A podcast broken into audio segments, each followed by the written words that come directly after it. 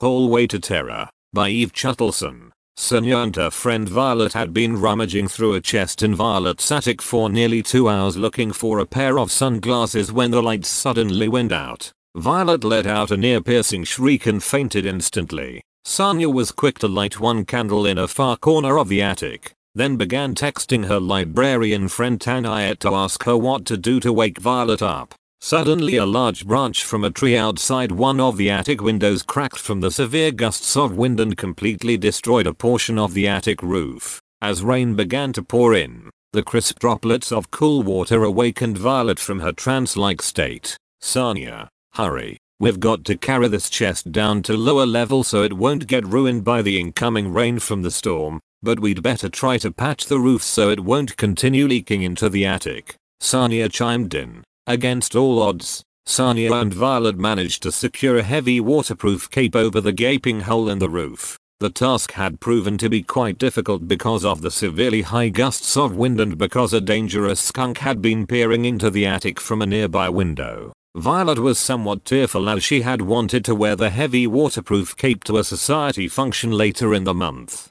but decided her attic was more important, as it held many treasures of varying values. Instantly, Sonya decided that the chest was too heavy to move without the assistance of the leverage system and convinced Violet that they should wedge a slim piece of timber lined with velvet underneath the chest then use it to slide the chest down the rickety staircase. Hoot, hoot, an owl was outside the window sitting dangerously close to the skunk. The sudden commotion from the storm and the owl made Sonya lose her footing on the rickety staircase and she tumbled down four steps and landed in a pile of old clothes. Instantly, Sonya was transported in her mind to her days on the catwalk as a high fashion model. She recalled the flashing lights and the sleek lines of the high fashion clothes she used to wear on the runway. Suddenly, there was a loud crash outside, and Violet carefully determined that it was Tanayet, whose minivan had nearly destroyed two parked cars. In an attempt to avoid the parked cars,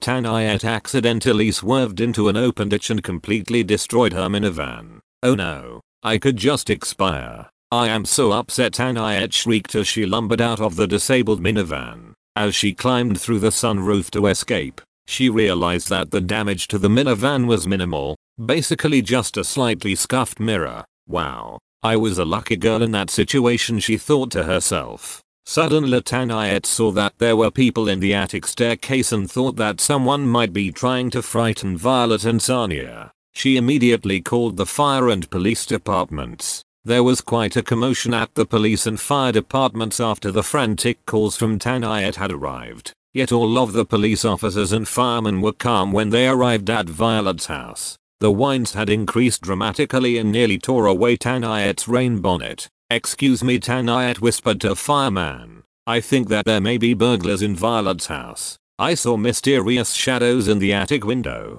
Suddenly Tanayet slipped on a muddy patch and rolled into a ditch. Oh no she shrieked as all of the police officers and firemen were scaling a ladder to investigate the shadows in the attic window. Sonya, who was wistful remembering her days as a high fashion model, suddenly heard the troop of fire and policemen on the ladder outside and yelled to Violet, I think there is a pack of burglars trying to break in. Nearly paralyzed with fright, Violet snuck a peek out the window and saw that it was a brigade of fire and policemen. Heavens, there must be some kind of emergency. Let's get out of here. Meanwhile, Tanaya tried to salvage her high fashion cotton pantsuit, but it was completely destroyed by the mud. It was so sleek and handmade, it could never be replaced. Tanayet lit a candle to remember her pantsuit just in time to see Violet and Sonya barreling out of the front door. The police and firemen immediately broke all of the attic windows and entered, assuming from Sonya and Violet's haste that there must be a mysterious intruder lurking there. Once inside, they saw a hole in the roof and realized that nothing was awry. They all packed up and headed back to the stations after cautioning Violet that she should repair her roof immediately. Once they were gone, Violet and Sonya greeted Tanayet and told her that her cotton pantsuit was dirty. They were both aghast that she would even consider leaving the house in such a messy outfit. How dare you be critical of my pantsuit? I fell into that ditch trying to save your lives. Tanayet shrieked, just before fainting from anger. Heavens, we must carry her into the house. This storm is picking up, and I am afraid we will fall into the ditch too. Violet screamed over the fierce and howling winds. Dangerous lightning and high winds hindered Sonya and Violet's efforts to get Tanayet safely into the house, but they managed. Once inside, Tanayet opened her eyes and saw a box of Loklar cleanser. I wonder if this could get the mud stains out of my high fashion cotton pantsuit. Violet and Sonya were apprehensive, but thought it might help. Tanayet hurried to the guest room and changed into a comfy burgundy and teal hand knit dress and emerged with her nearly destroyed pantsuit. The three girls hurried into the laundry room and threw the pantsuit into the washing machine and emptied the entire can of Loklar cleanser in with it. Violet was afraid the machine might go off balance without more in it, so she threw one of her fancy orange bathroom rugs in with the high fashion pantsuit. The girls waited cautiously in the kitchen, chattering about Violet's new curtains when there was a loud explosion. The washing machine had stopped suddenly, and it wasn't even close to finishing the rinse cycle. Tanaya raced to the laundry room. Much to her dismay, both the bathroom rug and her high fashion pantsuit had been completely destroyed. The washing machine was in pieces. It must have been the intense cleaning power of Loklar cleanser that did all of the damage. Violet, Sonya and Tanayet made a pact to never use it in the laundry again. The end.